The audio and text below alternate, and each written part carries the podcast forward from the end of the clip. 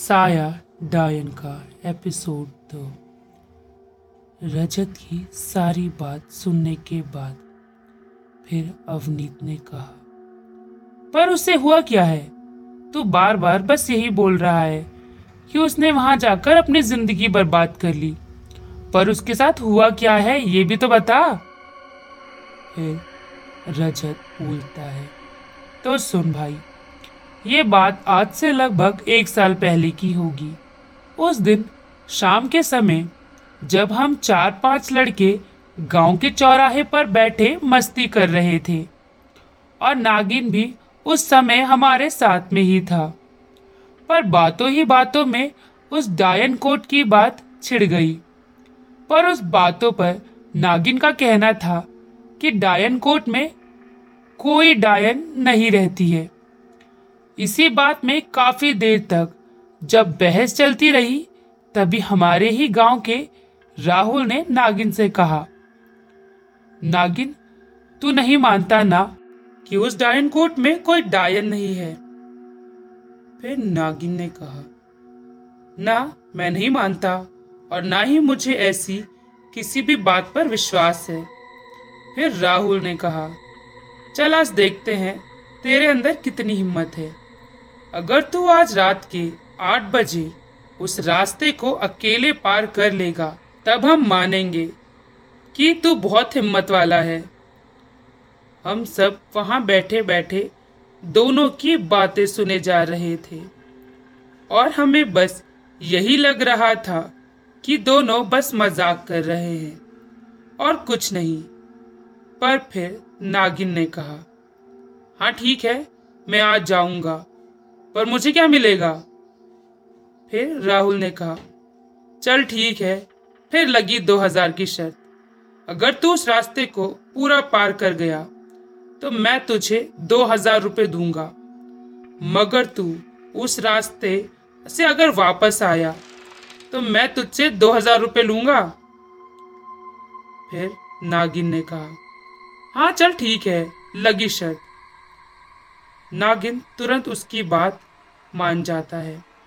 पर हम उसे बार बार मना करे जा रहे थे कि भाई मत जा मत जा उस रास्ते में, क्योंकि हमने पहले भी कई लोगों को वहाँ जाकर मरते हुए देखा था।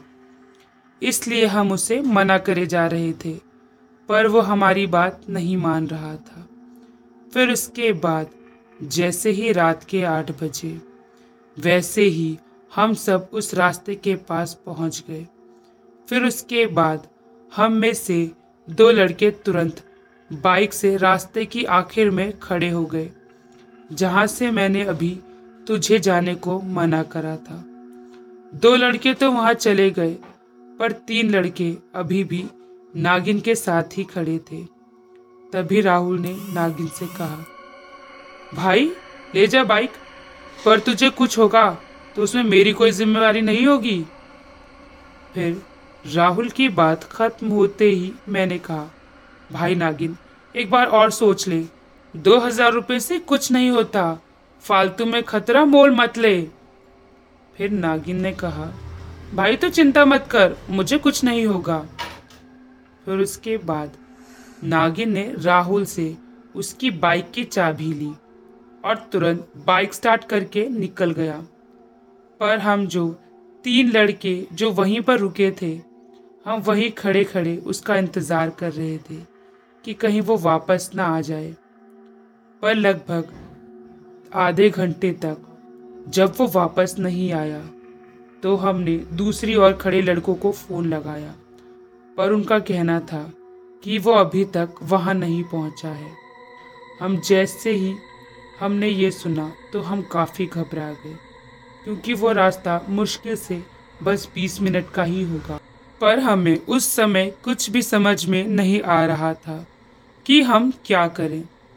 तभी हमने सोचा कि हम उन सब के पास जाते हैं, फिर सोचेंगे कि क्या करना है। फिर उसके बाद हम तीनों दूसरे रास्ते से होकर अपने बाकी दो दोस्तों के पास जब हम गए तब लगभग एक घंटा हो गया था, पर तभी भी नागिन वहाँ नहीं पहुँचा था।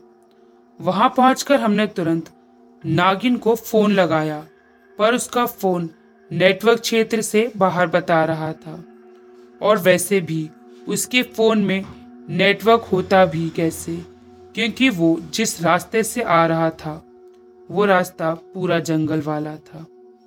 फिर उसके बाद जब रात के साढ़े नौ बज गए, तब मैंने सबसे कहा, भाइयों, मुझे लगता है अब हम सबको एक साथ वहाँ जाकर नागिन को ढूंढना चाहिए, क्योंकि वो हमारी ही वजह से मुसीबत में फंसा है।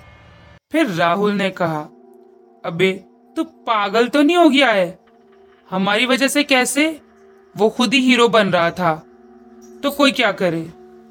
फिर राहुल की बात सुनकर मैंने गुस्से में कहा, तू तो चुप ही हो जा। जब तुझे पता ही है कि उस रास्ते में डायन रहती है तो क्या ज़रूरत थी तुझे शर्त लगाने की? और बोल रहा कि मेरी क्या गलती है? वो हमारा दोस्त है, हमें उसे ढूंढना चाहिए। फिर मेरी बात खत्म होते ही हमारे साथ के ही लोकेश ने कहा, रजत, सही तो बोल रहा है राहुल, हमारी क्या गलती है? हम सब क्यों मरने जाए वहाँ? वो खुद ही तो हीरो बन रहा था। हमने तो पहले ही मना करा था कि उसे वहाँ पर मत जा। फिर मैंने कहा, भाई, तुम दोनों कैसी बातें कर रहे हो? वो हमारा दोस्त है। हम उसे ऐसे तो नहीं छोड़ सकते मरने के लिए। इसलिए भाइयों, चलो उसे ढूंढ कर आते हैं। फिर मेरी बात सुनकर एक दो लड़के जाने को तैयार हो गए। पर राहुल और लोकेश अभी भी जाने को तैयार नहीं हो रहे थे। पर फिर मैंने उन दोनों से कहा अबे, अगर उसकी जगह अभी तुम दोनों में से कोई होता तो नागिन भी कभी ऐसा नहीं करता, क्योंकि वो एक सच्चा दोस्त है। पर पता नहीं वो कैसा होगा। क्या पता हम अभी वहाँ जाए तो हम उसे बचा लें। इस बार मेरे इतना कहने के बाद वो दोनों भी हमारे साथ जाने को तैयार हो गए।